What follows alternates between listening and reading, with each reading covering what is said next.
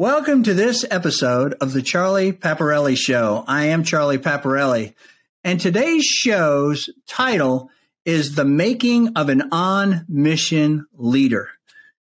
To be sure not to miss an episode, I'll ask you to go to paparelli.com and simply subscribe by submitting your email address. You'll receive these uh, notices for these interviews that I do on a weekly basis, and you'll also get as a bonus my Tuesday morning blog for entrepreneurs.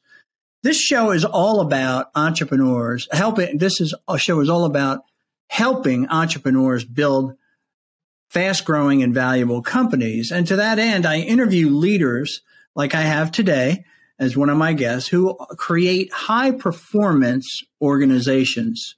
My guest today is Arthur Washington. He is the, uh, Mr. Washington is the principal of KIPP Atlanta Collegiate High School in um, off of I twenty in the Atlanta area. I met him at a fundraiser for KIPP. He uh, he was one of the keynote presenters at this fundraiser. I was so impressed by his personal vision, by his leadership, but most importantly, what really drew me in was his dedication to changing the lives of his students for the better. He wants to put their their lives on a different trajectory for the rest of their lives so that they have high impact in our society wherever they are and wherever they might serve. So in short, I always I saw Mr. Washington as a great leader and I knew that if we talked at some depth, which we'll do here, that I'm going to learn a lot and I hope you learn a lot too with me. So welcome Mr. Washington and thank you for joining me and helping my audience of entrepreneurs succeed. No problem. No problem. Thank you for having me on today. Oh, you're going to be great. And uh, Mr. Washington, or Arthur, he gave me the uh, permission to call him Wash. So what were the? What did you say the students call you? They either call me Baba Wash or just Wash for short, or Mr. Wash. Did you say Bubba? What's what? Baba Wash and Baba. How do you spell that? B A B A and Baba. Okay. Yeah. Uh-huh. So so Baba means father in most African native languages. So Swahili, oh, okay. Zulu, um, and all things of that of that nature. So that's where Baba comes from. And for a lot of my scholars, I am the father figure for them. And while they're in my building and in and in reach, I do consider myself to be their father. Wow. Is that that doesn't seem to be the way I, I can't imagine most principals think of themselves as the father of their the students in the student body. Is that true, or is is this unique for you? I, I, mean, I can I can only be authentic to who I am. Um, I remember when I first transitioned to principal, um, I had the discussion um, with our regional leaders to where it's like I'm gonna be my natural self. I only know who to be, who I was made to be, and how I'm led to be. So um, I always tell people that this wasn't a personal assignment. I didn't chase to be an educator. I never thought I would ever be an educator, let alone be an administrator that went from a regular teacher to an assistant principal to now a principal. This is truly a divine assignment. Um, this this is truly a calling. So, so you um, didn't you didn't you didn't want to get into sort of higher levels of administration within the school system. Nah, no, I didn't. You started as a teacher and then off you went, and here you are, a principal. Those yeah. are very different responsibilities. Yeah, yeah, that's you're you're absolutely right. Yeah. well, tell us a little bit. I'm going to get a bit, little bit into your background, how you got into education, all that. But tell us so people understand what is KIPP.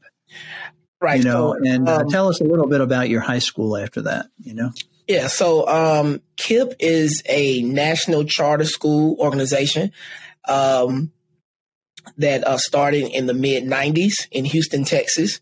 And um, then they branched out to Bronx, New York and now we've grown to over 252 schools across the nation. Um, KIPP came to Atlanta in 2003, opening KIPP Ways Academy and KIPP South Fulton Academy. And the whole mission of um, of um, is to create a rigorous learning environment for our scholars, but to also create a different environment for our scholars, whereas they are cared about they are, you know, loved on and we are investing in them as people, not just scholastic data and things of that nature. We are really invested on the people that they become. And that was part of the that was part of the KIPP vision originally. Yes. When they got started. Yes. Okay. What did they see? What did KIPP see that they they felt that what what problem uh, if you go back to the KIPP founders, you say, what problem did you see that you thought it was worthwhile to devote your lives to? Yeah, because so it, 250 schools now. I mean, that's a this thing has turned over 20 years. It's turned, especially it's just only 20 years in Atlanta, right? Right, right. We yeah. turned 20 this year in Atlanta. Okay, so you know what? What do you think? What What do you think that these guys would have said? What problem did they see that needed to be solved? Yeah, so is is is actually funny because my wife was actually founding scholar in the in the KIPP school in New York in the mid 90s. And one of the things that they saw is that in underserved communities, scholars was not they were not getting an equitable um, educational experience than than, than more fluent um, areas. So um, they felt the need to like start this um, charter school that actually put in extra work. They started earlier and then ended their school day a little later. And they and they also went to school on um, Saturdays as well. And outside of just focusing on just um, academic values, they also you know focus on character values and um, things of that nature. So that was the void that they saw um, as they sought to. Were they minorities? Excuse me. Were the founders minorities? Um, ironically, no, they were not. But they did surround themselves with a team of um, experienced minorities like Harriet Ball. She was a true trailblazer for like the mm. whole KIPP mission, um, who was a female African American educator for years.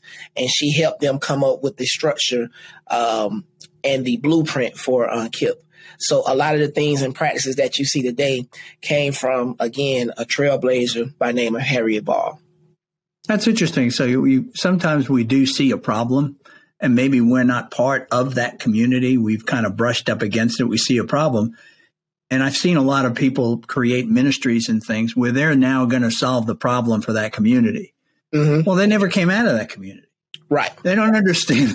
They might be able to define it at a high level, but they don't understand the cultural uh, issues that's sort of the fabric of it that, that how you solve it. That's interesting that these guys what they did is and i'm saying guys i didn't mean to say that it could be these people i'll say i don't know.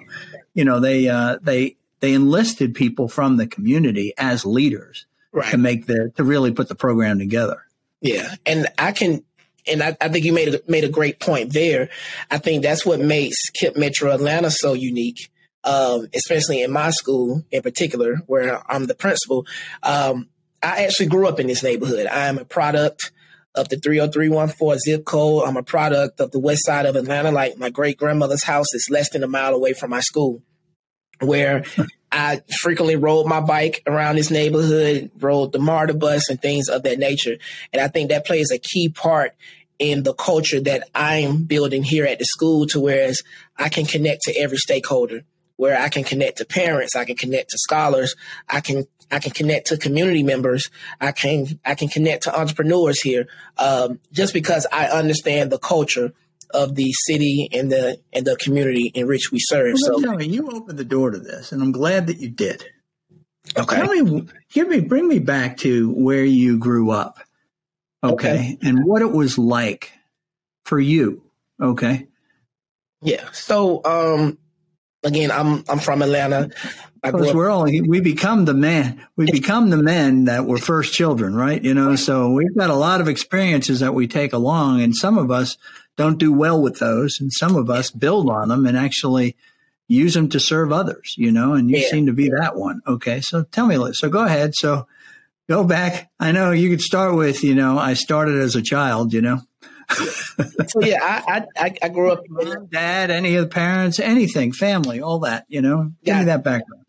Yeah, so I, I, I grew up in Atlanta, um, on the west side of Atlanta in the Lakewood community, um, Polar Rock neighborhood, and um, what year would that have been?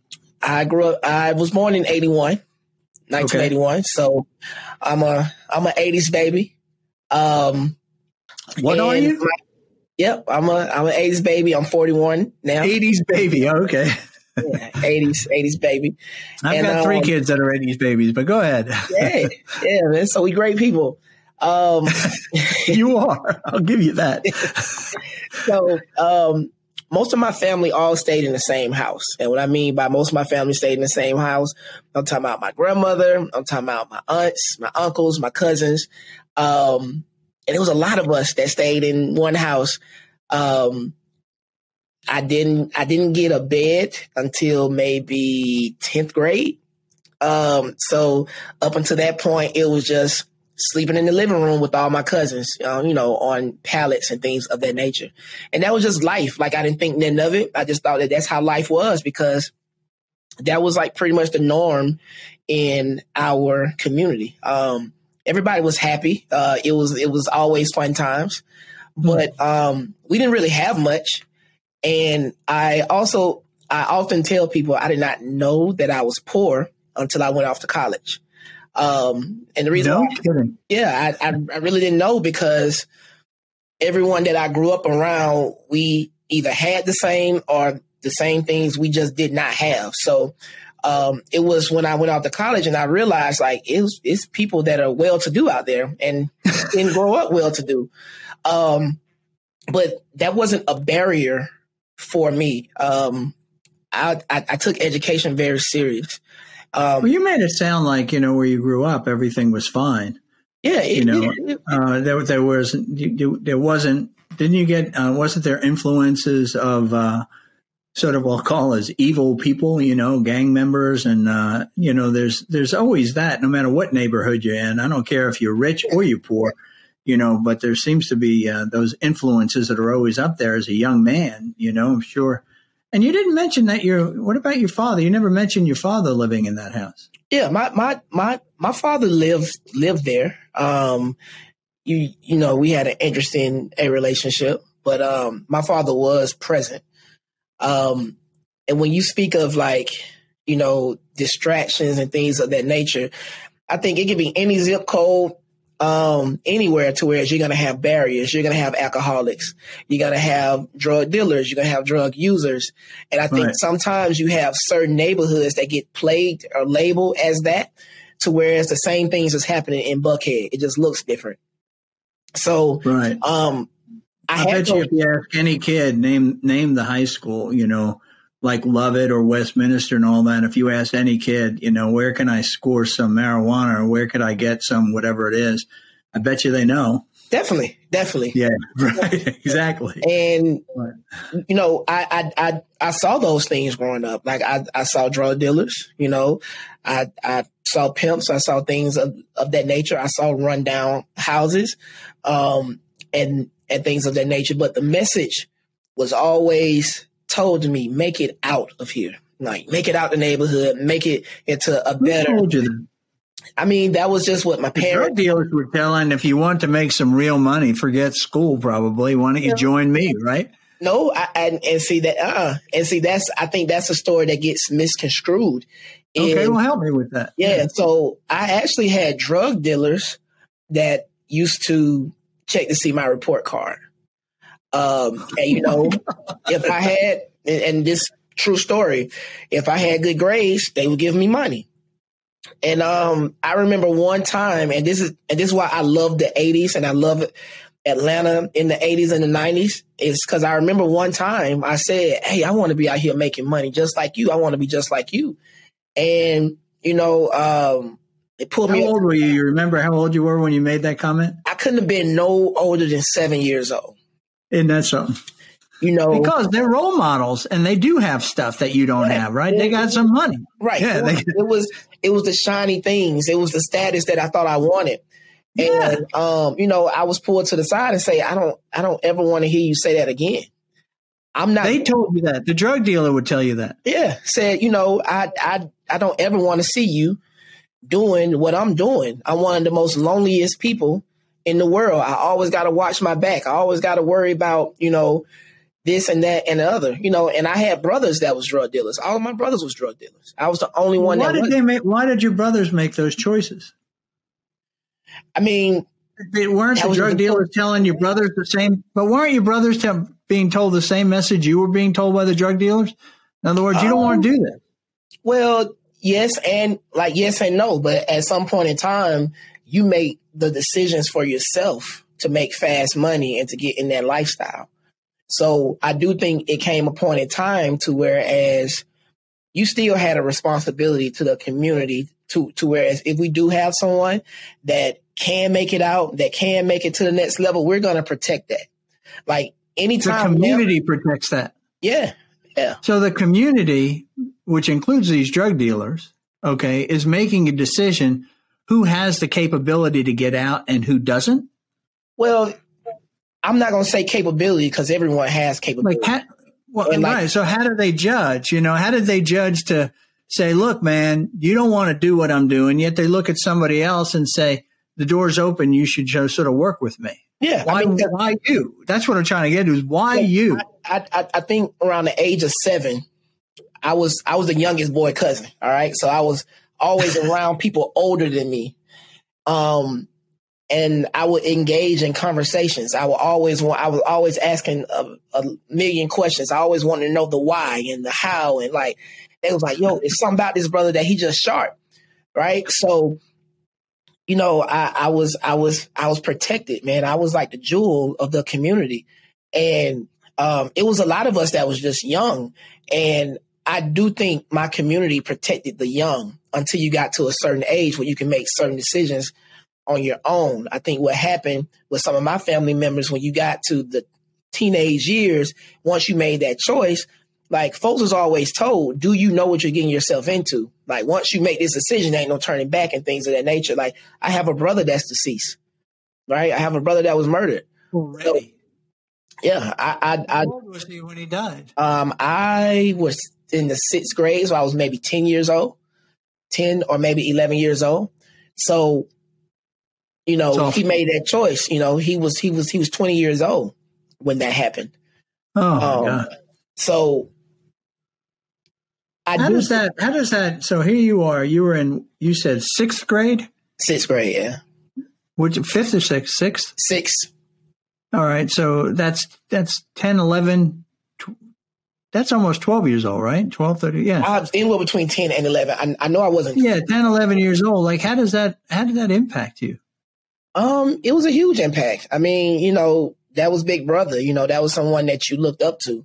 Um, yeah. You you know that was someone that you you know imitated and you emulated. So um, you know it it was it had a huge impact on me. You know, because that was family. But I will say it's like loss ended up becoming normal.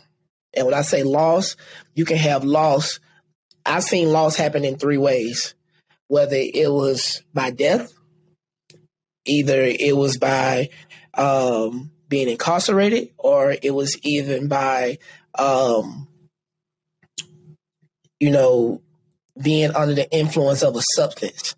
That can okay. drugs are so like lost, lost to addiction is right. what you're saying. Yeah. yeah. So you know, I've I've I've seen that a lot throughout my life. So I also think it was a blessing too that I was the youngest boy cousin because I saw a lot and I'm a observer. I observe my surroundings. I observe who I'm around. I glean the good things. I glean the bad things, and I make decisions. So, a lot of the. Do you think? Do you think that you're unique being an observer? You think that's sort of a God given ability kind of thing? Do you see yeah, friends that you grew up with? Were they observers too, or they just were kind of going with the flow? No, I, I I think everybody is blessed with some of the same traits. I think they observe some of the same things that I observe, but I do yeah. think that we are we are blessed with a different type of boldness. And I had a different type of boldness to whereas I was bold about saying, I'm gonna go to school and I'm gonna make good grades. I'm gonna go to school and I'm gonna be smart. Um, Why? Why you? Why did you make that kind of statement? Because there was a lot of people that you grew up with in your family and outside your family that didn't. Yeah, I mean, it was it was it was just one of those things to where I'm going to uniquely be myself. um, I was unique anyway. I mean, there was there was certain barriers that I had to overcome anyway. Like um, I had a speech impediment. I still have a speech impediment to where I I stuttered. So okay. um, you know, that was even frustrating in itself, but it was like, I'm going to fight. I'm going to get through this and, you know, I'm going to progress. So, um, it was, it was, it was always something to get over, but I'm one of those to where I embrace obstacles. I embrace challenges. Um, I love being an underdog. Um, did so, you have, did you have somebody, was this a decision that one of these three paths is not going to be mine, right? Yeah. All right. So, because they're all negative, bad paths, especially the path of death. All right. So, death, incarceration, and addiction. They're right in front of you every day from seven years old when you start thinking, seeing what's going on out there. You start getting up, you start getting horrible circumstances, um, like your brother dying. Okay. Um, you know, was there anybody that, was it really just you that made that decision that I'm sort of I'm going to move out, or was there influences in your life that sort of brought you along to say you should think this way and not go with this flow? Okay. Yeah, I mean, I was I was very close to my mother and grandmother. Okay. Um, you know, my mother did, you know, graduate high school early. She went to Booker T. Washington High School, also on the west side of Atlanta. She ended up going to Wilberforce. Um, and then it was a real bad tornado in um, in Ohio. Then she ended up going to Fisk. And then she left Fisk and went to Morris Brown, but she didn't finish her last semester. So, oh my gosh, she, she pretty close. Yeah, so she only had twenty credit hours left, less than twenty credit hours left. So she it was a smart young lady though, and she was ambitious too. Very like very smart, you know yeah. um, brilliant actually, but she never wanted me to feel the same regrets that she had. And meaning being so close and not finishing something. So she really instilled this sense of urgency of, about like finishing what you start and just, you know, like being your best. I, like I, re- I remember I can make an A on a test and say I make a 93. I bring it home. I'm excited because I got a 93. She's like, okay, why didn't you get a 95? like, but I got the highest grade in the class. You like that's in the class, but you're my only son. So it's like you got to come home to me. You're my only son in that class. So why didn't you make a 95? I make a 95. I come home and yeah, I made a 95. Great. Why didn't you make a 98? Right. So she just kept pushing me and it, Man, she was always moving the bar higher and higher. And, and it was, it was still all anchored in love though. You know, you know, the, the, the, the same way with my grandmother. Like she always spoke life into me. She's like, you know, I know we say we tell kids often that you can be anything that you want to be and do anything that you want to do, but she said it in a way that you believed it and you was convinced that you can. What did she used to? What What did your mother and and and and or grandmother uh, say that you were gonna? What What vision did they say they saw for you? I always, I'm a big believer yeah. that a mother, and I know you're a father now, okay? Yeah. But I'm a real big believer that mothers and grandmothers are prophets into the lives of their children and their grandchildren. Yeah. They prophesy, and it's always right. They can see it. It's amazing. So, what did what did your mother and grandmother prophesy for little Arthur? So it's it's it's funny because my mother used to tell me all the time, like, you don't know what's on your mantle. Your your your mantle is heavy and you have great things on your mantle. And when you put your mantle on, you're gonna wear it with pride. And I didn't know what a mantle was. Like I didn't know. I'm I'm thinking you talking about on a window or a fireplace. Like we don't even have a fireplace. What are you talking about wearing a mantle? so I never understood what a mantle was. She would always use that language. She like when it's time for you to understand, you will understand.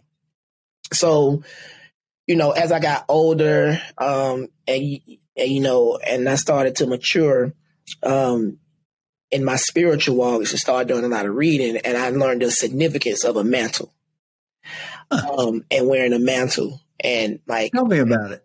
Yeah, so I, I I I figured out what she meant. It was it was in a figurative sense, And when I walk out every day. Like my mantle is heavy, meaning that there are high expectations for me. Um, mm. That the path is already etched out for me, and you will be a leader. You will do great things. You will overcome all of these things, and you have to be ready and prepared to do those things. So and they told you this, yeah. And so yeah. like, you oh, have to move it. differently. You have to talk differently. Like you have to be bold in like certain, you know, certain ways in certain areas. And I didn't understand it then. Um, because growing up, I had to be bold. I had to be tough in another sense. Like you had to carry yourself in a bold way just so you wouldn't get taken, you would not get taken advantage of. And I was, I was always that person. I always walked in a bold way. Like even in school, I, I remember getting suspended because I fought a kid for disrupting the teacher's lesson. Nobody was. You you were you were you were defending the teacher. I was defending the teacher. She was trying to teach. um, it was it was a young car. It was a young Caucasian woman. She she couldn't have been no more than twenty four years old, short, small in stature, and it's a bunch of kids that look like me. And she was timid, and you know, people, people, people can feel that energy. So, oh, absolutely, yeah. You know, kids I, especially, man, if yeah. they if they if they smell that in the air, they yeah. own it. So, okay, you know, I, I, I, got up. I said, "Hey, man, like, I'm really trying to get an A out of this class. I really need y'all to shut up and listen, be quiet, so we can move forward." You know, and somebody said something back, and next thing you know, I'm in the office because the kid got a black eye, and I'm like, "Yo, I'm just trying to learn. you know, I just want to learn." So, what grade was that? This this was ninth grade. This was my freshman year. And okay. so um I say all that to say is like the seeds that was planted in me were not planted in vain. Um and that meant something to me. Even the ones that wasn't the best examples in my life still planted seeds. And I think that wasn't in vain. Like they saw something in me that was that was probably the possibility of them. And they wanted to know that they at least contributed to something or someone that was going to be good and great. And I truly believe in that. I believe that, you know, God uses everybody, you know, even the ones that we may shun sometimes, even the ones we may, yeah. you, know, point the finger at and say, Hey, you're doing a bad thing. Um, I think that's so unique about, you know, God we serve or, or, or the people that we serve. When you were growing up, tell me this: Did you ever get close um, with the wrong decision? A decision that would have put you in a wrong position. Tell me a story about that where I mean, it, it was, it was, it was. I, I mean, you were surrounded by it. You know, it's just so I'm wondering. You know, you you make it sound like, yeah, my mom, my grandmother, they were behind me. Uh, the drug dealers were on my side. It was all perfect. I just was uh, walking a straight line. I'm going to be a smart guy and get out of here. Ah, you know, I mean, it's like I know it's nothing's like that. That is just not life. Okay, never. I mean, life is compromised of decisions, mistakes, and triumphs. Right, and you know, I've I've made my share of mistakes. To you know, to whereas I was in places that I wasn't supposed to be, or I was in places where I was supposed to be. Um, but those was decisions that I made. And, you know, one thing I can say that I did was I tried to learn from every mistake. Um, and I really tried not to make the same mistake twice. When you look back in life, was there that, but I'm trying to get to, was there a point where you said, I could have cut left and man, think of where I would have ended up? Yeah, definitely. I think I think it was plenty. What was what was that circumstance that you were faced with where you made the decision not to go left? But man, you were close. It, it was because I have those in my life, right? Yeah. You know, we all do. All right. So it, it was. What it, was yours? It was. And how old were you? It was plenty. Um, I was, there were plenty. It, it it it was because I, if if we're being honest, again, life is compromised of decisions and mistakes and triumphs. So even from, you know, the age of seven of where I was I was talking about, you know, there was plenty of times where we go into the store to whereas we see what we want, but we don't have the money to get it, you know, are we gonna take it?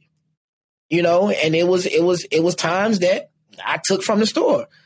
Mm-hmm. Now, did I get caught for it? No, I didn't get caught for it. But was it right? No, it wasn't right You know, it was, and so because you didn't get caught for it, you do it again.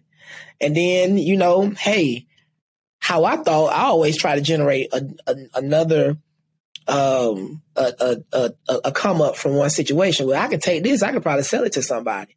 Hey, you want some candy? Here, I got it. It's pure profit for yeah. me.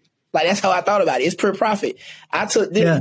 I paid nothing for it. I charge you 50 cent. Now I done came up 50 cents. So now I can go buy me yeah. something. Right. And that just kind of spirals to, to, to, to where it's like there's, there's, there's, there's a lot of decisions that we've made in life that could have took us that could have took us left. Well, how'd you get off just using that example? Because I can give you examples where I did the very same thing. Okay, mm-hmm. when I was a kid. So what made you what made you say I just can't keep doing this? You know, at some point I remember I have a friend of mine who said, you know, I remember he was like seven or eight years old, and he said um, he got asked a question by somebody, and he lied, and he said I remember walking away and saying, "Oh my God, I'm a liar." yeah. you know, you could say, "Oh my God, I'm a thief." You know, that's I don't want to be a thief, right? My mom would kill me if she found out I was a thief. even being considered a thief part, it was the part of what would my mama say, or what would my mama think. Uh, yeah. Like, yeah, she'll be mad. She'll like kill me, like, and she'll whoop me. But you know, whoopings are temporary they hurt temporarily. But to know that I would bring this honor to my mother or to break my mother's heart will last longer than a whooping. So it was the love and honor that I had for those that loved me that made me make the decision to whereas I never wanted to put them in a position that would bring dishonor to them. She must have uh, she must have been some woman. Oh, She's still alive? No, I, I, I lost my mother young. I lost my mother when I was 19 years old. I was in college. Oh my gosh, that's terrible. She was such a wonderful lady, and she poured yeah. that loyalty uh, in you to say, wherever you go, you represent me and everybody that we love. Mm-hmm. That's a great message. That's something that I think that we we uh, as children we don't think that way we think it's just all about us, not realizing that when we do something, it washes all the way back onto our parents, our siblings, and our grandparents. Yeah. Sort of, yeah. And it's like, you know, you're the one that raised this kid, you know, kind of thing, you know, and you're like, wait a minute. I never thought that that would hurt my mom. and I, I, I want to push you even further to whereas I'm gonna go back to the sense of community. Mm. Um, even in how I lead the school, I really wanted to bring, I really wanted to be someone that brought honor to my community because we were always looked down upon. Um, as, By whom? As this is the rough side of the city and things of that nature, just by society. I mean, yeah, it was it was it was the, it was the place that you didn't want to drive through, right? Right. It was the good parts of town, and it was the bad parts of town that you yeah. get caught up. And it's like I can be the somebody that brings honor to this community. Like one story that I would I will tell you, you know, like like I was telling you before, I did not know I was poor until I went to college and I went to school on a band scholarship. So I'm sitting in jazz band practice, and the jazz band director Fred Irby comes up and say, "Hey, we're going to Japan in the spring. Make sure y'all have y'all passports." So I'm a freshman. I don't know no better. I turn to an upperclassman and I say, "Hey, where do you buy a passport at?" and he looked at me like, "Hey, prof, where you find this guy? He don't even know what a passport is." And the shame and embarrassment I felt because I did not know what a passport is. I had never met anyone that left the country outside of my aunt who was in the military. So I've never met anybody who needed a passport, right? So my idea of leaving the country, I'm thinking the only way you can leave the country is if you're in the military or you're in the Olympics or something like that. But nobody leaves the country. So when I did get into education, I vowed that none of my scholars would ever feel like that again. So what I started doing as band directors, as a band director, I started taking my band on international trips because we started with spring trips just nationally around the U.S., Florida, New York, Texas, all those things. But I'm like, I need to push it further. Let's go internationally. So we went to the Bahamas, Turks and Caicos, Trinidad and Tobago, and went to South Africa twice. And I remember when we was in South Africa, I'm posting things on Facebook, videos and stuff, and I'm seeing all these reposts with people sharing my posts and like, yeah, we in Africa, blah blah blah. And I didn't, I didn't think nothing of it. And I come back to the old neighborhood one day. I'm, I'm in the gas station. Of course, I see people I grew up with. They're like, hey man, but we proud of you, man. Like you doing your thing with the kids at the school. And um, we went to Africa. I said, we, you went there with me? I'm like, they're like, no, we went to Africa. When you went, you took us with you. When you oh, wow. on Facebook, we went there, and it was funny because one of my friends actually had his son come over and talk to me. Like, yeah, it's my friend I told you that I grew up with. He grew up the same, you know, neighborhood that we did, man. He the one that took all these kids to Africa. And it was at that point that it clicked to whereas I'm still a vessel for my community. I still made that connection to whereas they're still connected with me and I'm taking those people along with me. Even if they're not there with me physically, I'm taking them there with me. Yeah, but that's so what you're doing is you're breathing, you're breathing just by by the the decisions that you made and the places that you go. Okay, and um, the risks that you take, in effect, you know, you breathe hope into the rest of the community. I mean, if he could do it, I could do it. Or if I I didn't do it, but maybe my kids can do it, right? If he did it, right? Right. So, and that goes back to the vision of the school. There's a line in the vision of our school that says we, we would be the cornerstone of our community. And who came up with that? That was that was that was actually a line that I came up with for our vision, but our vision was created by a number of the leaders of the school at the time. It's like four, four, four or five years ago. So it was the assistant principal, the DOO, and other assistant principals. Okay. And the reason why I wanted cornerstone to be in there is like if you know anything about masonry or architecture, historically the first stone that was laid was that cornerstone. Even if you think right. about um, you know places of faith, uh, cathedrals of you know worship places. No, you see them all the time with the when the building was built. Right, this is the cornerstone. And it's, it's the dedicated stone. But it's the first stone that's laid of any any building, and that the purpose of that cornerstone is, you know, I know my grandma used to tell me all the time when I hear the, the house cracking and things like that, oh, the house just settling. As that structure settles, it leans on that cornerstone for balance. And this school will be the cornerstone of our community. Whenever our community needs to lean for balance, when our community need to lean or glean for strength, we will be that. So we will always be that ray of hope and strength for our community. And that's how I lead the school. And that's what you contributed four or five years ago, not as the principal, but just as one of the teachers in effect. Well, I was I was assistant principal at the time, but I was a founding. Oh, you were okay. Yeah, I was I was a founding teacher here at the okay. school. I'm, I'm, the last day one founder. How did you? So what what college did you go to? I went to Howard University. You went to Howard. Okay. Yeah. Historical uh, historical black college, a very famous one. Yeah, that's yeah. pretty incredible. So uh, when so you're going there? Did you go there to become an educator?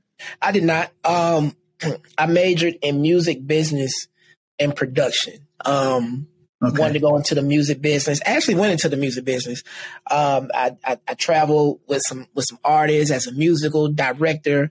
Meaning, I wrote the music for the live instruments. I rehearsed the ensembles to to get them ready for the um, artists when they hit the stage. I did a lot of studio work with a lot of artists um, and things of that nature. So I was making good money and I was seeing the world. So it was it was I was living a dream. but it's funny, you know, you hang around with that crowd. That's also a place where you can go off the rails. Oh yeah, definitely. I mean, there's plenty of temptation yeah. when you get out into the in, in, in the. It's, it is it is not a lifestyle for the weak, and I, I tell people that all the time. It's, it's, it's not like I've never heard anybody say that. What does that mean? It's not a lifestyle for the weak. Who are the weak? I mean, to your to your point that you just made, it, it, there's a lot of temptation. So hmm. if you if you don't strongly stand on something or stand for something, it's easy to succumb to all of the distractions and the temptations. Like let's think about how many artists that we can think of that have succumbed to drugs, alcohol, or just the fast life. Even if they wasn't on drugs and alcohol, just the fast life of the nightlife and just being an being being an entertainer. No, is a lot that comes with it. Yeah, it's a lot of there's a lot of holes to fall into.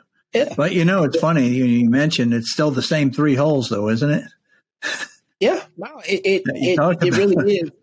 And but yeah. it's it's a lot of pressure to do that as well. Like I've I performed in packed stadiums. And I know the pressure I felt by just being a person in the background. Think about the pressure of the person that's the headliner. Your name is on the marquee. So yeah, and then there's always there's after there's the after concert parties right oh, now. Every all the big names show up and they all telling you how great you are and yeah. you know and uh, women and everything. It's just a crazy place to be. You know, it's a it's what a, did you why did you? So tell me, sounds like it was a pretty good life and you were probably making some really good money. You're hanging around famous people, you know, who are making an enormous amount of money, yeah. right? Yeah. Where did school, where did education come from? How did you make this? How do you go from A to B? I'm not following this. Okay. So again, I tell everybody this was, this is a divine ordained assignment. Um, oh my gosh. Okay. So I got into education um, because of, it was two parents that were founding parents at KIPP Ways Academy. This was before I even came to KIPP. I was on the road and things of that nature. And they set up career day for the school. And they wanted someone to come talk about the music business. You know, I was doing production and producing at the time. So I'm like, all right, cool. I, I got you. Say less. I'm gonna be there. Send me the date. I make sure I'm in town. And they're like, okay, cool. Thank you. Thank you. Thank you so much. Now, I met them through a classmate. Their daughter was a freshman when I was a senior at Howard, and she was from okay. Atlanta. So I took her under my wing, looked out for her, made sure she didn't get caught up in any trouble, and she was in the band with me. So that's how I became close with that family. So after I agreed to do the career day, they was like, "Yeah, we want to start a band at the school, and we want you to do it." Because I was drum major, right? So I led the band at Howard because I was drum major. I wrote a lot of music and things of that nature. I'm like, "Oh no, I'm not doing education." Matter of fact, I left Howard saying I will never teach. I I, I got my plan. I know what I'm doing. Um, I'm like, no, I'm not doing band, but I can find somebody to do it for you. Like, no, uh-uh, you need to do it. We want you to do it. You know, and we feel like you the one that's gonna do it. I'm like, I'm not teaching. I had to tell them in a very stern way. I'm not. It's not happening. I'll come for career day, but it's not happening. So I come for I come for a career day. The kids was great, like very respectable things of that nature. And when I pulled up to the school that it was at, and I recognized the address, but you know sometimes you read the address, but you don't know where you're actually going. The school yeah. I pulled up to was actually a school I used to play basketball at. I used to shoot dice in the back of the school. Like I just did stuff at that school. I'm like, wow, we back here. So, you know, I'm talking to the principal. You know, he's like, thank you so much for coming for career day. This was great. You know, the kids are excited. And, you know, these parents are telling me that you the one that's going to start the band for us. I said, no, I'm not. I'm sorry for the miscommunication, but I'm not doing it. He's like, is there any way I can convince you? I said, there's no way you can convince me. I'm I'm I'm in my lane right now. I'm fine. But it's funny how we have plans for ourselves, but God has bigger plans. um, as I was telling them no, what I'm not going to do. God, God laughs at man's plans. Is oh, that the? Uh, yeah, that's what it is. I'm right? talking about. It's more than a chuckle, right? So, as I'm telling them no, someone is at my home, breaking into my home, and they stole every piece of studio equipment that I had. Oh my God. So when I get home, I knew something was up because I see the mail stuck under the door. And I'm like, why would I put my mail on the on the table when you first walk through the front door? And I'm like, something ain't right. So I bust in the door and run down to where my studio was at, and it was just a ball of wires. Everything else was gone.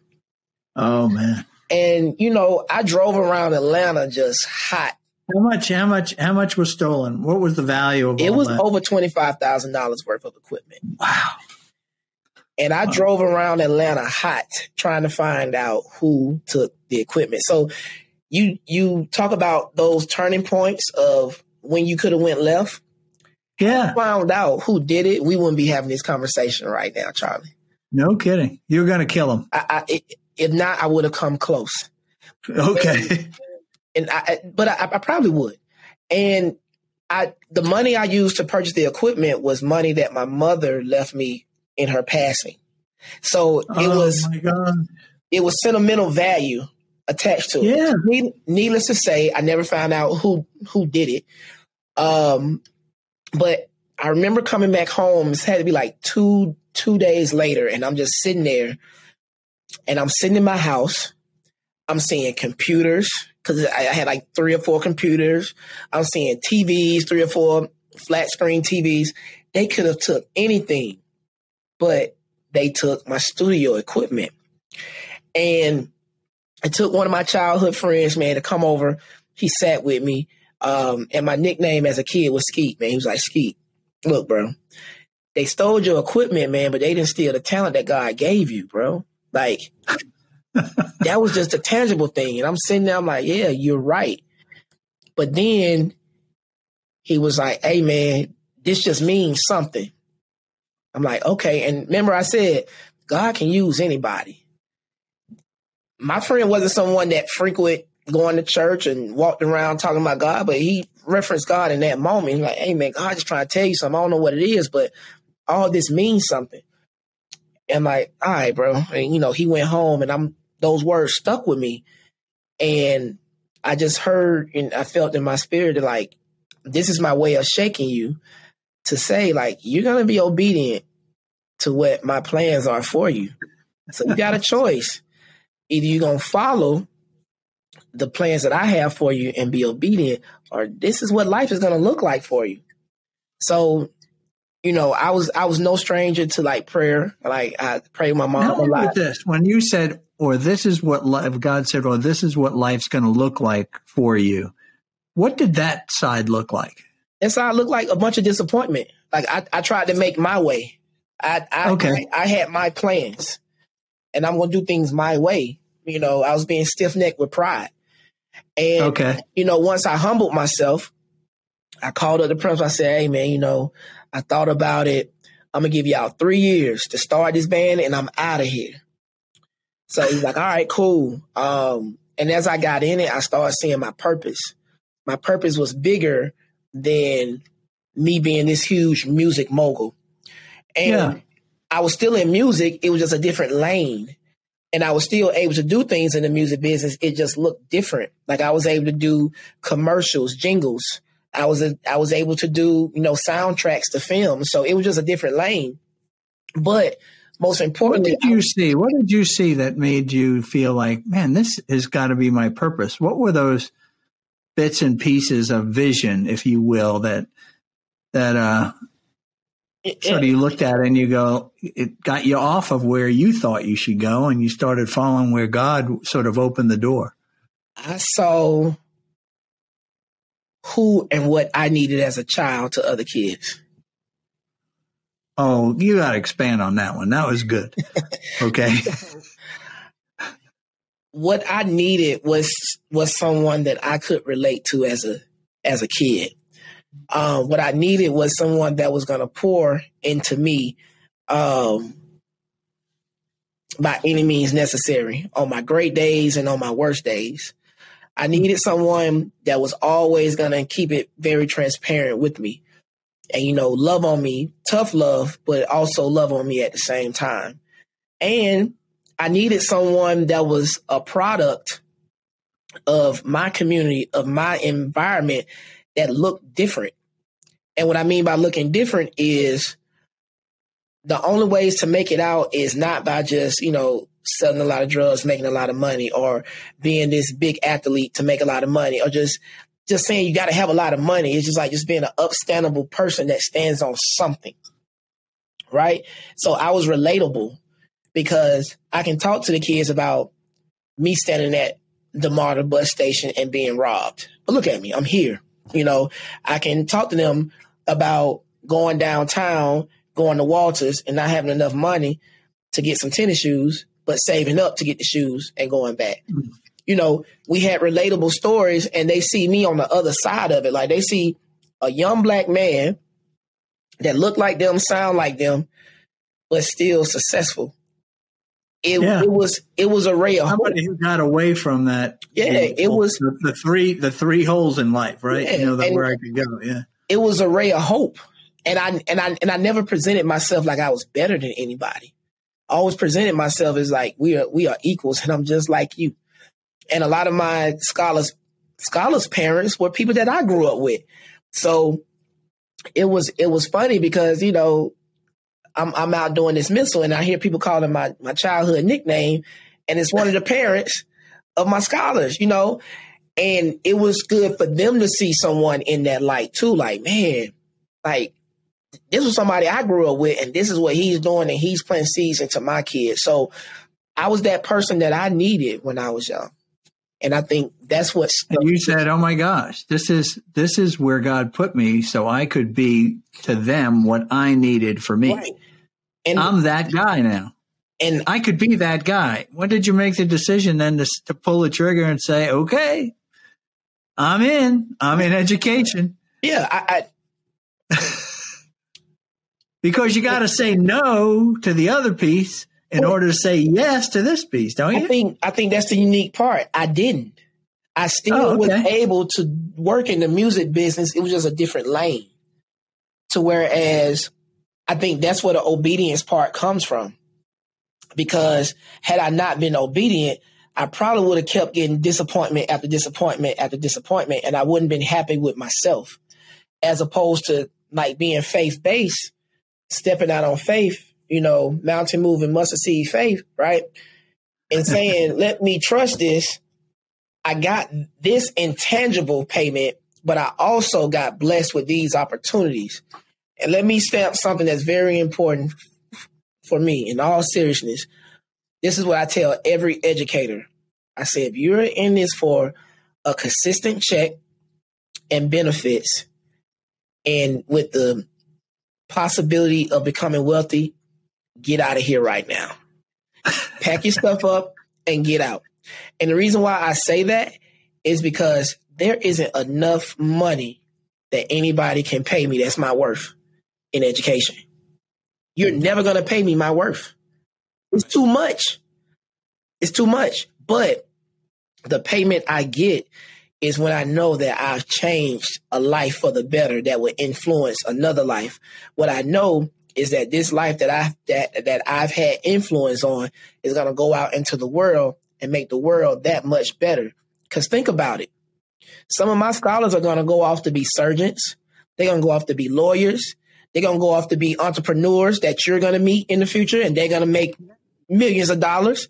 I'm never going to be a millionaire, but I have to humble myself enough to know that I'm planting the seeds of those that will go further than me, make more than me, and things of that nature. So it's the intangible payments that I get that sustain me. How did you, how long did it take you to be able to articulate that purpose? Um, it really didn't take too long, man. Like, and but sometimes we're doing something, and somebody says, you know, why are you doing this? Yeah, and you and this is the answer you just gave. I'm doing this because God put me here to be that positive influence, that encourager for these young men and women to become great, become all that they can be, in effect, right? To be all that they can be yeah. to walk the right path and to be real contributors to society. That's a tremendous purpose. And you're right. We can't pay you enough. You, you, okay. You're right. And it's, and it's not just me. It's every educator. Hmm. Any educator that comes in and, and does this lifestyle, cause I don't call it work. My staff will tell you, I don't call what we do work. I call it a lifestyle because it has to be a lifestyle for you to really do it with fidelity and really be in is like what you're doing, there isn't a tangible financial amount that we can put on it. Right. Because So are you still doing are you still doing the music side as you're still as a principal? Yeah, I I, I got a I got a whole keyboard and mic and little small studio in my office. No, seriously. And no wonder you're so busy. You've been so hard to get in touch with. It's not only all of the scholars and all your administrators that are all over you, but you've got this business on the side too. What are you doing? It's, it's, it's, also me planting that seed in my kids too. So I have a small group of scholars that I meet with every two weeks. I call it music moguls, where we come in here and I, you know, I show them how to use music equipment. I show them how to become producers. You know, I show them how to, you know, how to rap, how to oh, write rap and how to sing and things of that nature. And we record and they make songs. And, you know, I try to teach them the business in a responsible way, you know. So I think that's another reason for my purpose too. It's like I'm not your traditional principal. I'm just so. How did you? So tell me this. Now that you are the principal, so you've made that commitment to be in education, and then people there. It seems to me that people along the way, you started. Somebody was attracted to you that said, "You need to be our music teacher, right? Yeah. You need to kind of keep the." And then from there, people started seeing uh, you as a leader. These are people in, in with authority and more powerful positions, right? What did they see in you that made you move from Where'd you go from teacher to what was the next? I went from being teacher teacher to like a department chair, regional leader. Then I okay. being an assistant principal to now principal. Right. So, man, that's and that's over a period of how long? I'm going into my 18th year. So, okay. I became an assistant principal maybe what four or five years ago, and last year was my first full year as principal. I took over in the middle of 2021. So I've been a principal for a year and a half. So they're seeing something in you to continue to put you in position of higher and a bigger and wider influence, if you will, right? Yeah. I mean, that's where you are now. I mean, you're running the whole school. You're the principal of this high school, a KIPP high school here in Atlanta, with how many? You said 800 and 840 beautiful souls, baby. And beautiful. So you call them scholars. I always loved that yeah. when I was over there to visit with you. Yep. 840 scholars, beautiful souls. Okay. That's a lot of responsibility. Yeah. What did they see in you that, that had, do you think that they saw in you that, that they sort of pulled you along and said, oh. man, you need to do this? I, I, I like the number three, although I was born on the seventh day of June. That's my favorite number, but I like the number three today. Um, I, I think the first thing was boldness. I, I'm I'm a very bold person. I, I walk in a bold way. Um, the other thing I would does say that mean does that mean that does that mean that they you know who you are? Yeah. Is that what boldness means? It means that I know who I am and I'm gonna boldly stand on what I believe, even if it's okay. not the most popular thing. Right? Good. So it was it was just so bold. stand for what I believe. I like that. Yeah. Okay. So um, boldness and passionate. I'm I'm I'm passionate about what I do. Um, you know, I'm I'm very. That's laid. what drew me in. That passion. I loved it. I yeah, loved like it. I'm I'm I'm very laid back and you know, soft spoken at times, but when I'm speaking about what I'm passionate about, it comes out. Like, oh baby, you know, like even in this conversation right now, I, am very passionate about this conversation about what we're talking about. So I'm a little more, you know, giving giving a little more umph, but I'm just passionate about what I do every day. Okay. And I think the last thing, I'm very authentic. I'm an authentic person. I'm not gonna fake it till I make it. I'm not gonna put on a mask to show you somebody that I'm not. You know, like I, I always say, I'm not the most polished principal to where I'm going to stand there and speak like this. Like I'm going to be me in front of yeah. every stakeholder because if I can't be myself, then I don't have a, a, a place in the room. Like that's not the room for me. So I think it was those three things that um, people saw in me, and I think they saw it in me even before I saw it in myself. Um, to where I can just name them. And I was like, you know, that's just who I am. Yeah. I think just to be when you stepped into the principal role, mm-hmm. now it's yours. These 840 beautiful souls. I love that. It that and they're all their own mini yous, right? You know, they come from the same, they came from the same background and live in the same way, growing up with the same temptations and opportunities or lack of opportunity, all there. You see it all, you know it all. What's it, what, what thought did you say? What was there, what did you, what vision did you have to say, as the new leader of this school, here's what I'm going to do? We're going to walk in our purpose. Um, I, I think that's the first thing that that that that touched my heart is just we really gonna walk in our purpose as a school. Um, okay. And we're gonna be the change agents for the community, and we're we we will always be that bright spot for our community, no matter the what. cornerstone. Yeah, the cornerstone. And like we are the corner, we are the cornerstone, and it's another word in our vision statement that says unapologetically we're going to do all those things in an unapologetic way, meaning we're not going to be nice about demanding what we want, what we need, and how we're going to do it. We're going to do it in a bold way. That's where the unapologetic comes from. We're not going to apologize for being who we are. Mm. Which is which is why, you know, I think when you was here, we kind of had this conversation around I really instill self identity in our scholars in knowing who you are and who you come from and things of that nature. Uh, because I think that's important. I think that's huge. Um, because if you don't know who you who you truly are and where you come from, it's hard to appreciate yourself. You, you know, and as you know, people of color in this country, one will always think. You know, another way to say that is you have to you have to look at yourself truthfully. Yeah. Right. Yeah, and, you, and can't, just, you, can't, you can't put on that. You know, like you said, your third thing in who you are is your authenticity, right? I'm mm-hmm. authentic, right? All right, I'm not going to put it on. So you're asking, you got to start with, I need to know who I am, and I need to face that as the truth, and then move from there. Yeah, but I, I, I also think part of knowing who you are in truth is really digging to the truth of who you are. Uh-huh. And that's that's a that could be dangerous, right? Because you might find some things out that you don't want to own up to, but, even though you know you've been keeping you know suppressed. Yeah, but it's it's like what you don't know, you don't know. So if you don't know that it's there, how can you combat it? Yeah. So I can. Well, I'm saying you're right. I'm I'm I'm absolutely with you. Yeah. Okay, I'm not saying that you should suppress it because that means you never grow. Right. Right. Yeah. And and that's the work that we do.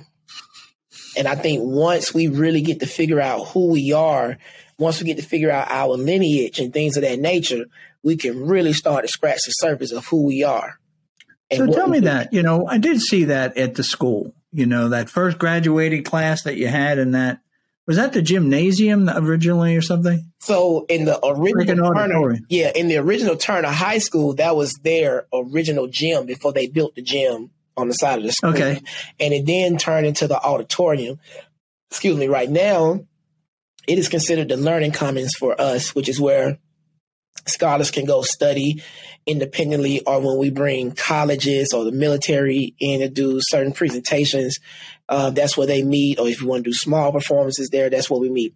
But yeah. So tell me about that. So tell me about that photograph. That was a photograph of the first graduating high school graduating class, yep. if I remember. Yep, class of 20. What did it say? What did it say across that all these faces? And it was great how I loved being there with you. Could just say, "Let me tell you about this guy. Let me tell you about this lady. Let me tell you about." It was just beautiful. You know, everybody has a story. Yeah. You know, what did it say over the middle of that? What so was the message? In the in the in the middle is is pretty much a declaration to the ancestors of of like how you will continue to, their their their their legacy.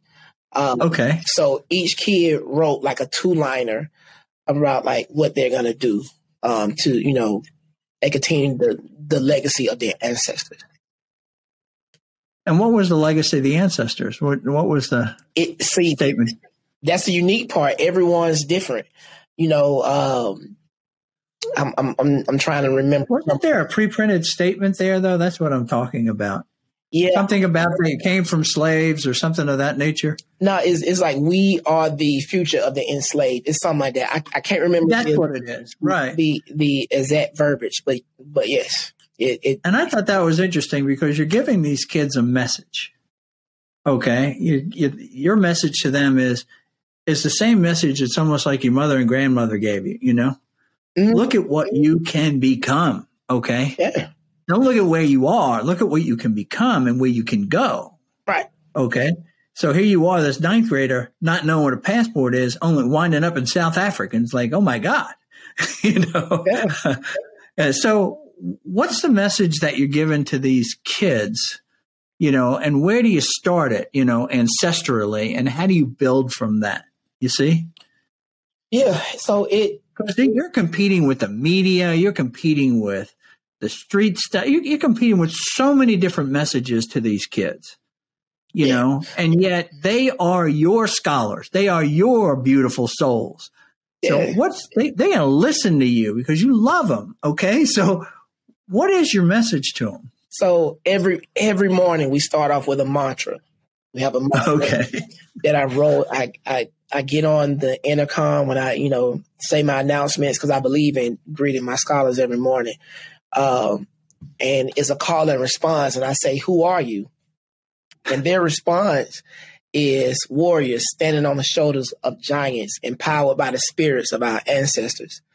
And what that first part means is we are standing on the shoulders of everyone who who may have come before us in this Yeah. school, everyone who may have come before us in this community, um, everyone who have may have come before us um, figuratively, historically, like the Martin Luther Kings, the Malcolm X's, all those people, and um, those in our lineage, empowered by the all the way down to the lowliest slave, Right. right? That first generation in America from Africa, right? Right. Off the right. and then is empowered by the spirit of our ancestors. So when we cross over into the ancestral realm, that means you are now deceased. And we are empowered by this by by their spirit, by the work that they did. Because we all have unfinished work. Like we always passing the torch or passing the baton. And that's a way of saying I received the baton. I'm gonna carry on the journey. Cause one day I'm gonna pass it on, you know, you know, once my time is up. So that's the first line. Uh, how by fulfilling our dreams, sharing our gifts, and respecting ourselves and others. Right. So is uh everybody has So a it's gift. not just about me. Right. It's Right. not just about me. No, Yeah. fulfilling our dreams. All of us should have a dream. And the minute a kid feel like they can't dream in this school or they stop dreaming, then I'm not an effective leader anymore. Cause who am I to to to put your dream on cease and desist? By fulfilling our dreams. I mean your dream can and will be fulfilled. We're gonna give you that confidence and that boldness to walk that your dream will be fulfilled. Sharing our gifts. We all have gifts we we all do. We have to find out what our gifts is and respecting ourselves and and and others. That means don't get cocky. That means don't be arrogant, but we're going to respect each other. Your gift is your gift and I'm going to respect your gift. You're going to respect mine. Right? So that's where that comes from. Um and then it's like when is the time to be a warrior? Now. It's not later. It wasn't yesterday. It's now. It's Why did you choose that word warrior? Because that's that's that's our mascot. Oh, okay. Our, our mascot right. is a warrior, but I'm glad you brought that up. I don't think anything is by mistake. I don't think it's by mistake that that's our mascot because I think, you know, it was ordained that one day I was going to be here doing this work and I was going to be the leader of this school. Although I wasn't the founding principal, it was placed in their purpose to make that our mascot because this day Yeah. was going to come to whereas we would carry out that mission. When it's a time to be a warrior, now is now is always a time to be a warrior because we will always be combating some type of warfare, right? The, the root word of warrior is war. It's always some type of warfare going on. And when do we clock out? Never. We never clock out. The work is never done. When when do you stop improving yourself, Charlie? Never. You never stop improving yourself. When when do you stop um, walking in your purpose. You never start walking in your purpose. So when do we clock out? Never. And then we end again with who are you? Warriors standing on the shoulders of giants empowered by the spirit of our ancestors. So that's the first thing they learn when they become a scholar of KIPP Atlanta Collegiate. And those are just more than they hear it every morning. Every morning. Every, every morning. morning. Okay. Every morning. So and it's more than just a call and respond. It has to be a way of life. It has to be who you are. You have to truly believe that. You really, like you really do.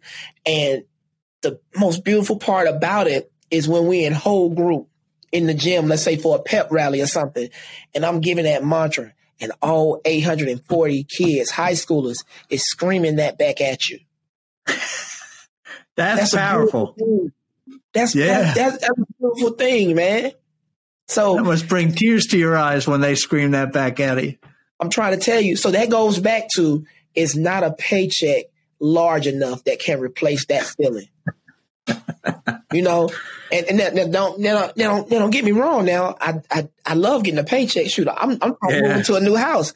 it's like nothing can replace that feeling because right. they not only are they screaming it, but they believe it.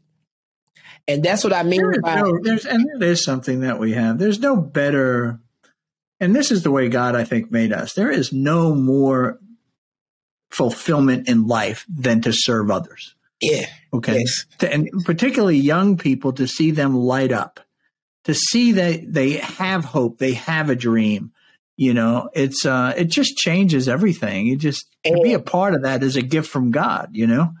And and let me tell you i have one two three four four alumni that i taught that's on my staff. And when we finish this interview i have one coming in that's going to interview today that will make five on my staff. Oh, so think about how great. special that is these are kids I've taught from fifth grade all the way through 12th grade. And they want to come back and teach and serve the school that they want to be part of the mission, right? Yeah, they yeah. They, they are part of the mission. They that is so great. It. Like you know, one of the things when you talk about those those those three things, way you describe that that sort of morning announcements, and you know, really what it comes back to in your life, it seems to me, is your the accountability and loyalty that was instilled in you as a representative of your mother and your grandmother. You know, that's that account. That's it's look, it's not just about me. The decisions I make reflect on my ancestors. Right. Okay. And they reflect on my current family. They reflect. So there's an accountability there beyond myself okay, that I carry as a man and a woman going into this world. Mm-hmm. You know, and uh, and so you've kind of summed it up in a way that's really great. Went the warrior, and all, but really that's that's a, that seems to be the foundation or the cornerstone of the idea. But, and it was and it was bred into you at a very early age. Well, I think to the fabric of the cornerstone is one word. It's one word, and it's love. Huh. Um, yeah, the warrior and all that stuff, and just tell me about that. Tell me about that. The fabric of it. If one, if you had to say one word, is love. It's, it's love. Um, going back to those announcements, I tell my kids every morning that I love them. I in my no seriously, I in my in the announcement in the announcements, my closing line, and I promise you, every kid can probably say it verbatim. In case you haven't heard it yet or felt it yet today, I love you. Have a great day. And the reason why I do that is because I didn't exchange I love yous that much as a kid. The only time I heard I love you was from my mother. That was the only person that I ever heard I love you from. And it felt awkward even telling my mom that I love her back. It was like, yeah, okay, mom, I know you do. You my mom. But love isn't something that was exuded. Like you just didn't see it, you didn't hear it. And I did not become comfortable with saying I love you until probably like the age of 25, 26. That's a true story. So when I got into this position, um, it really just started with me saying like, yo, I love y'all. because I, I just I feel like people need to hear that. Like it's it's just important, especially kids, right? Because I didn't really hear it that much. And when it really hit me was one day I didn't do the announcements. I think I had a meeting or an, an emergency something popped off, and I got pulled into a meeting. And my they were banging on my doors. Teachers was calling my phone like, "Yo, can you tell these kids you love them?" Like they said, "Wash don't love us today." Like it's it's it's true, like Charlie, it's true. They was like, "Yo, can you please?" Like the kids are going crazy. Like they say, "Baba, why is missing here?" Right? You know what happened? Yeah. The air left the room. I can't breathe. Tell me you love me. Okay. No, and it was why. And I stopped. I stopped what I was doing, and I got on the intercom and I said, "My apologies. I know I did not greet y'all this morning." But in case you haven't heard it yet or felt it yet this morning, I genuinely love you. And when we was getting ready to break for the holiday season in December, you know, a lot of times kids may bring in cards and gifts and things of that nature. But I probably got probably like four or five cards and maybe like five or ten letters from handwritten letters from kids. And in every last one of those correspondence, it talked about you tell us you love us every day and you don't know how much that means to me and I was, you know, I, I I consider myself to be a tough guy. Man, I was in here just crying, just the waterworks. because it was, it was, one of those things to where it's it's, some, it's very small, or it may seem very small, but it's huge, and that's a testimony. That? So it's one thing, you know, it's an easy thing. You know, it's an it, it, some people can make it an easy thing to say, and I love you, right?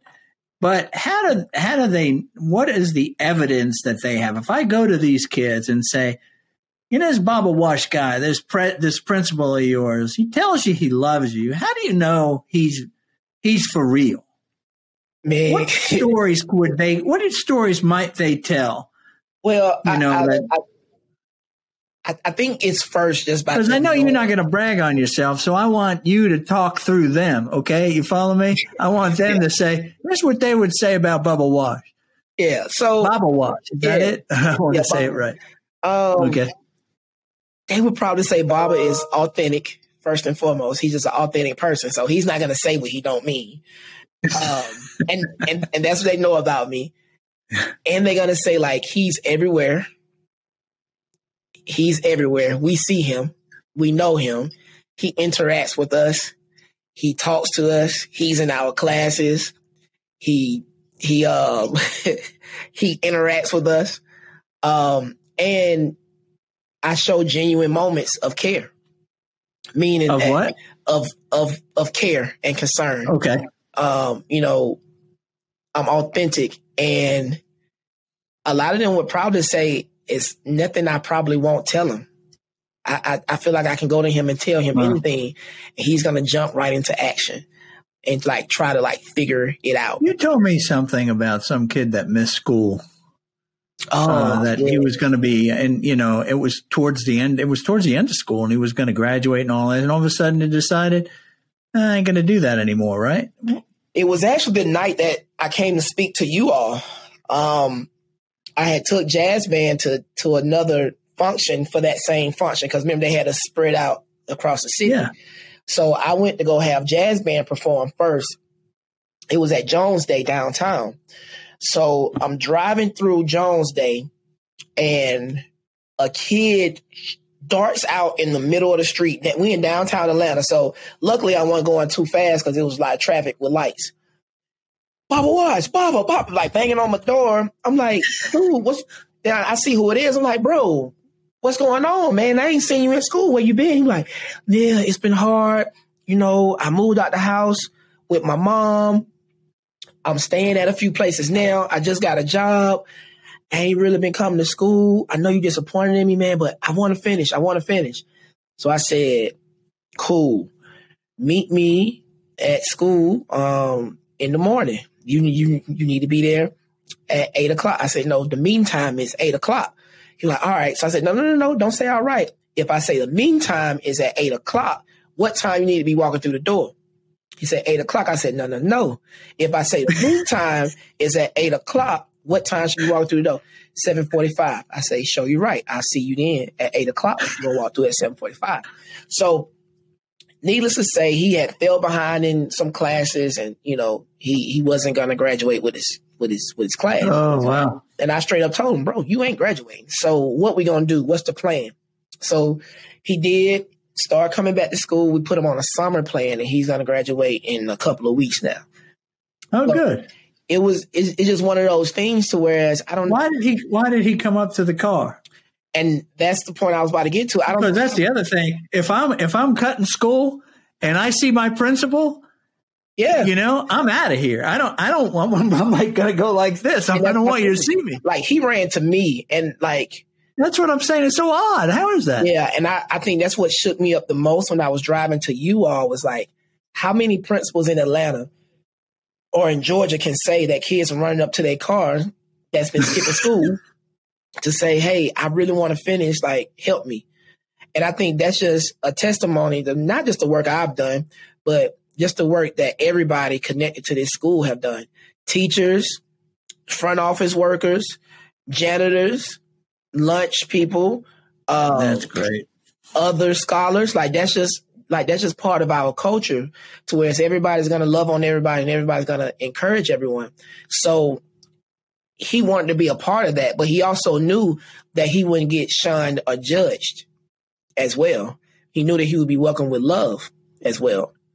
Like I had another. So going to love you, and we're just going to do the next right thing. That's what we're going to do. Yeah. We're not going to review where we were. We're going to do the next right thing. Mhm. I love that, which is to show up for an eight o'clock meeting at seven forty-five. I love that story. That was great. what about? So you've talked a lot about your vision and your love for these kids.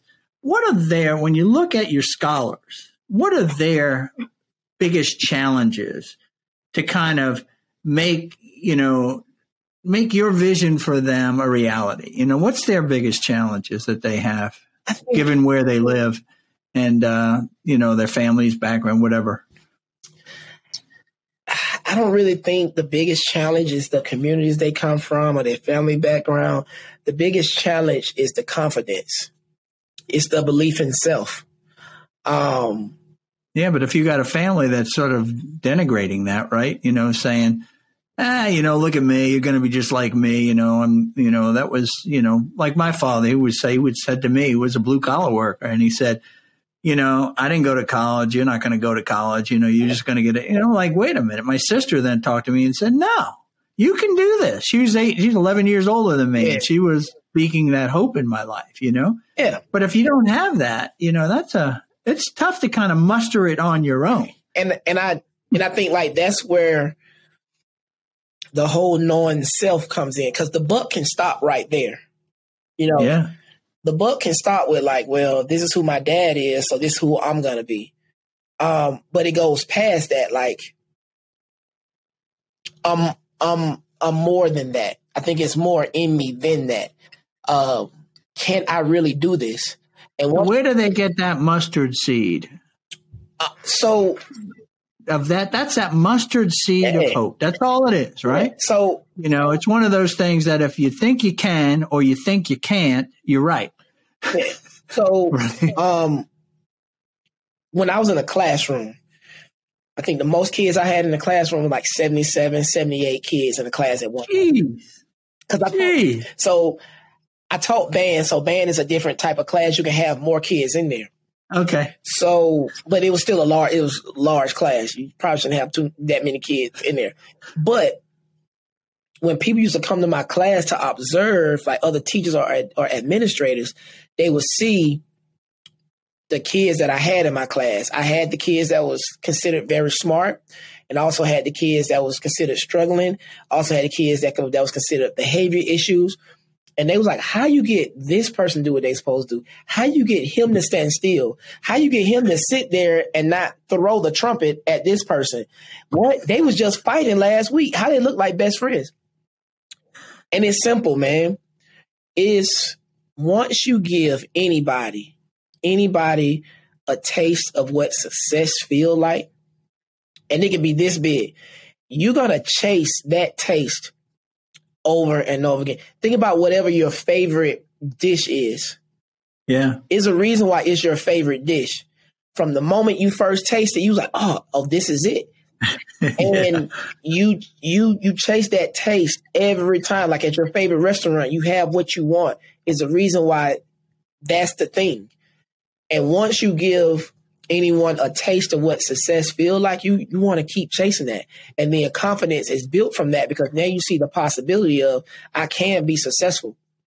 I can't. So you set it up that way. You set your classes up that way. So, or the school even that way that they can, they can achieve whatever that is, that smallest piece, that little mm-hmm. milestone that'll get them to the next bigger milestone. And that's, and so they're motivated. They, they, they come to believe. Right.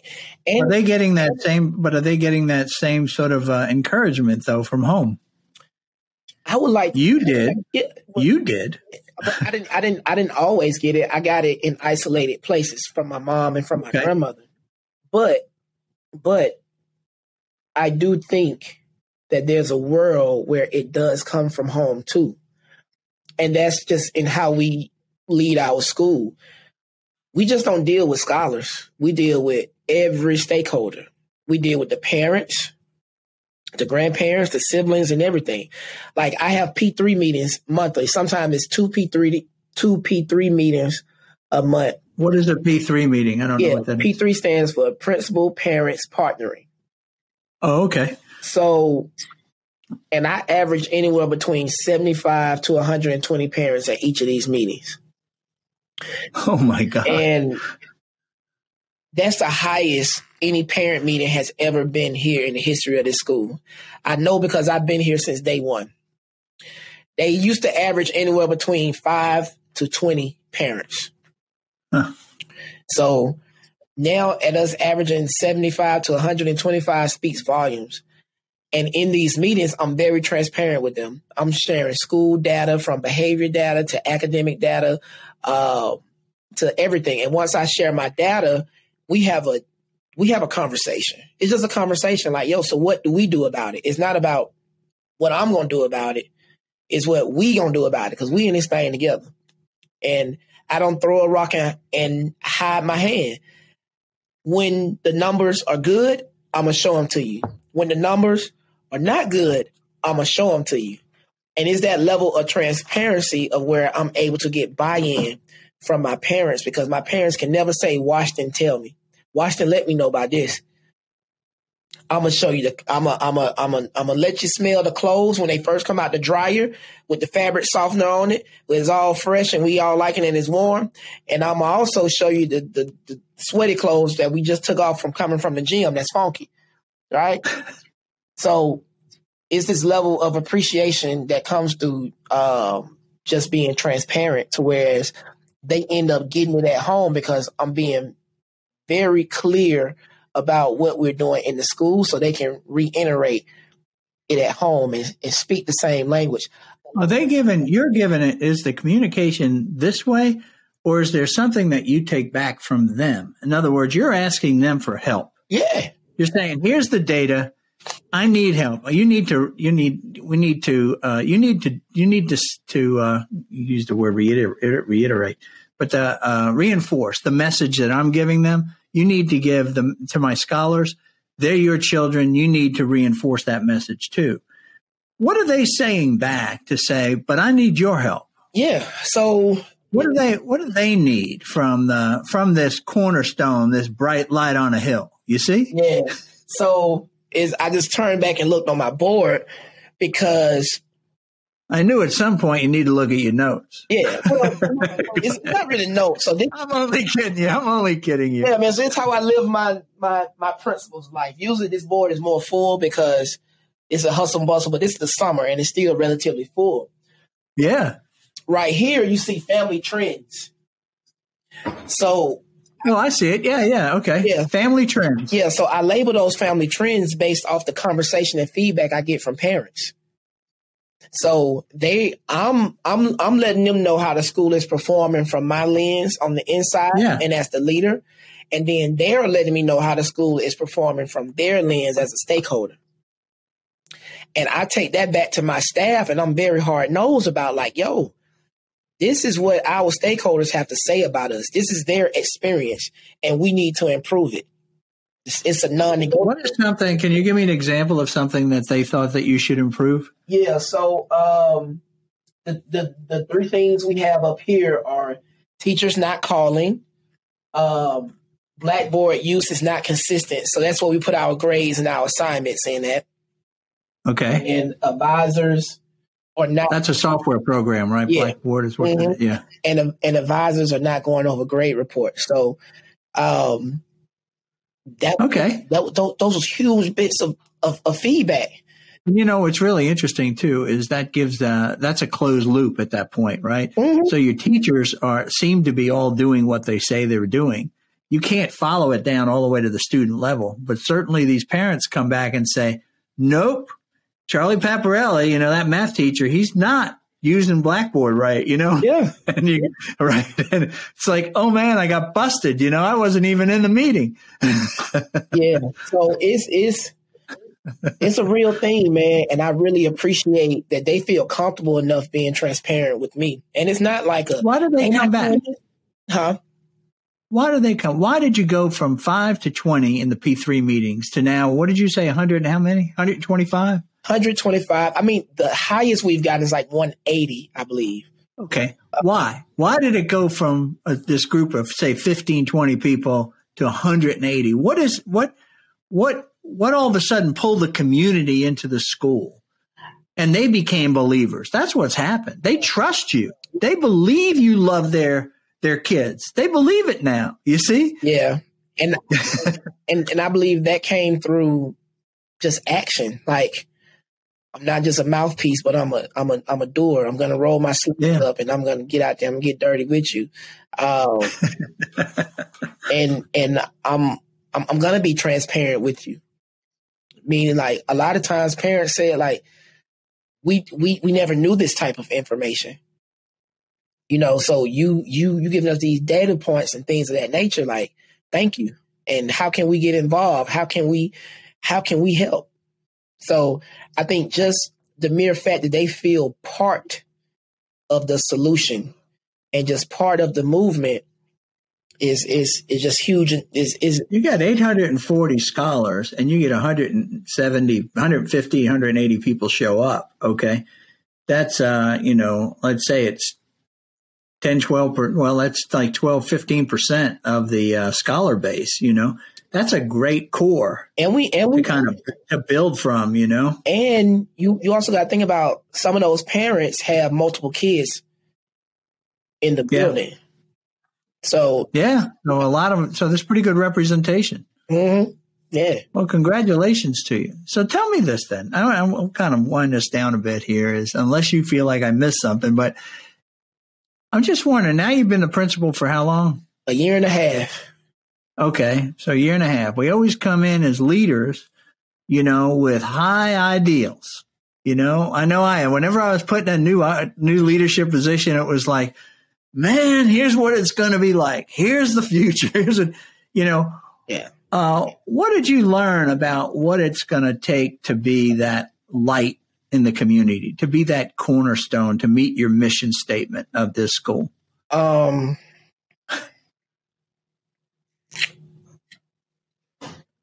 I, I didn't I didn't really have too many expectations. Uh huh. I just knew where I wanted us to go. So being that I had a destination for us, I I backwards planned from there of where I knew I wanted the expectation or the or the, or the destination to be, and that's when I crafted expectations for us to reach that destination. If that makes sense. Say it a little differently. I want to make sure that I get it.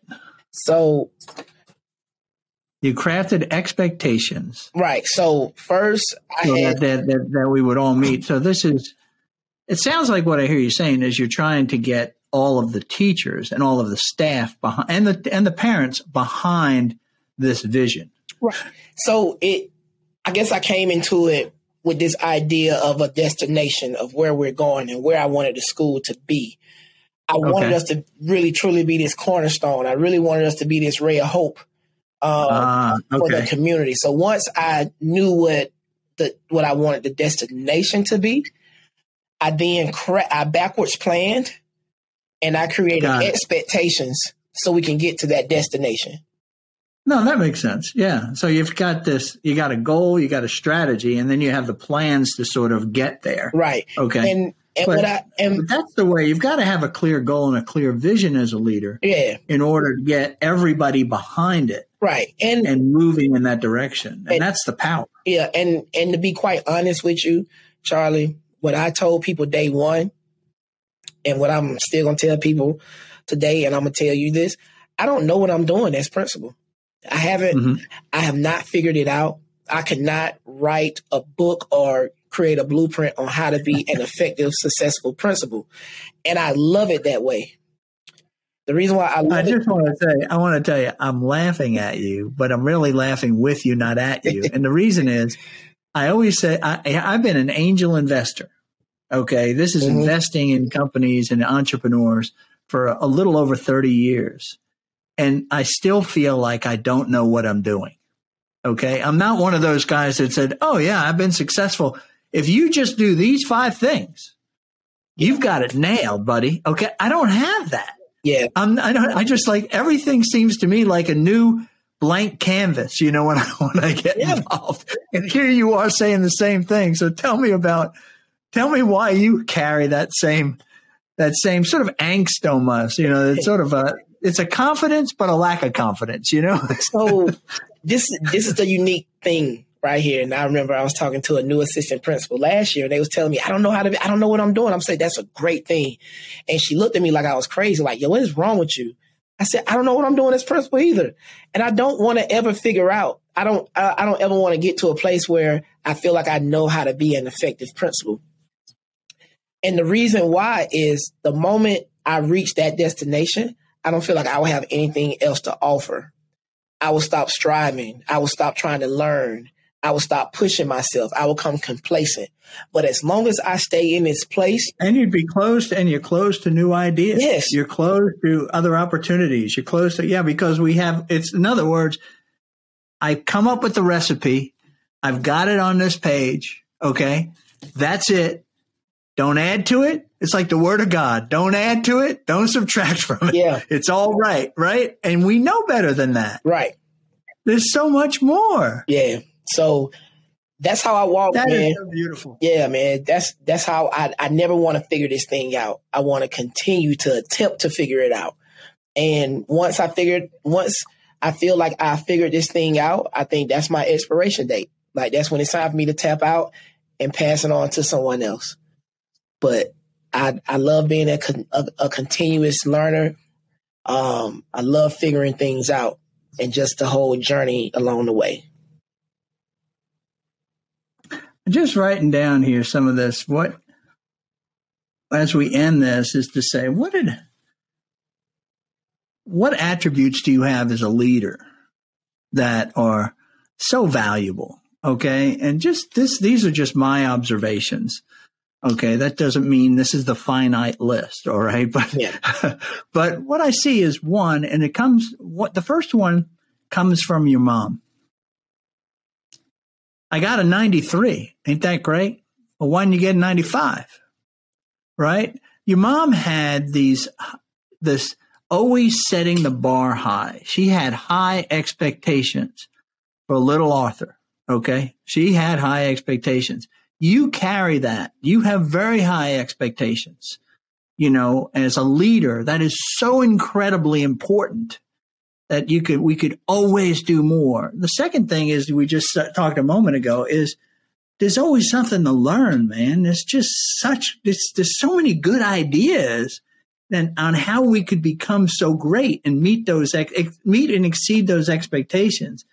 And the last thing was this ancestral responsibility.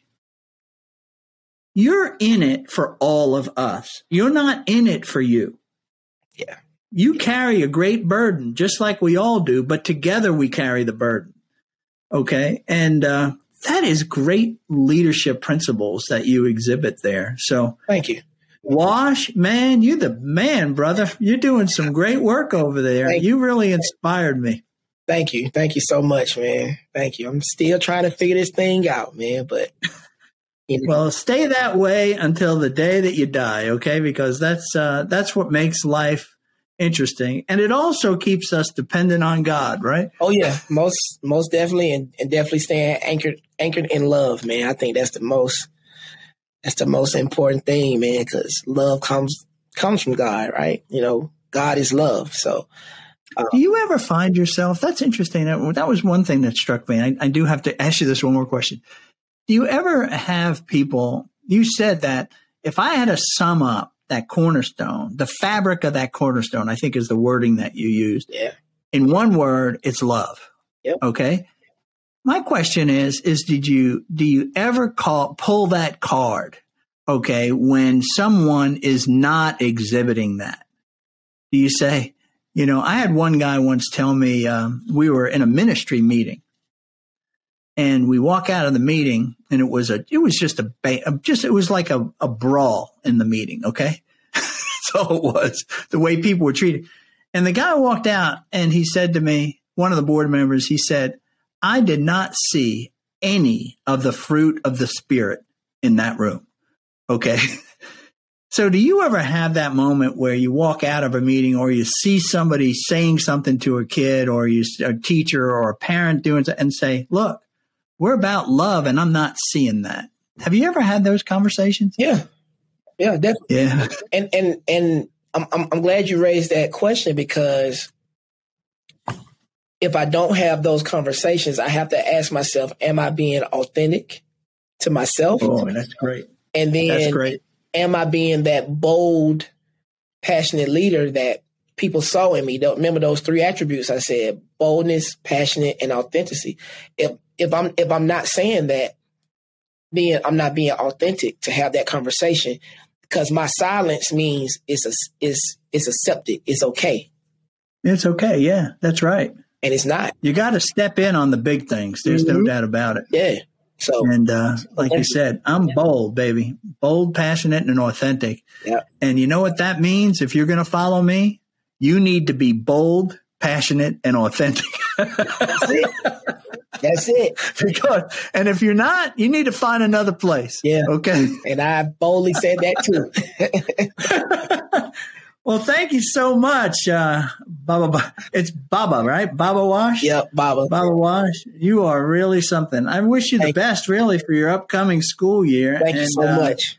And please pass on my congratulations to that young man who stopped you in the street, who's going to actually graduate at the end of the summer.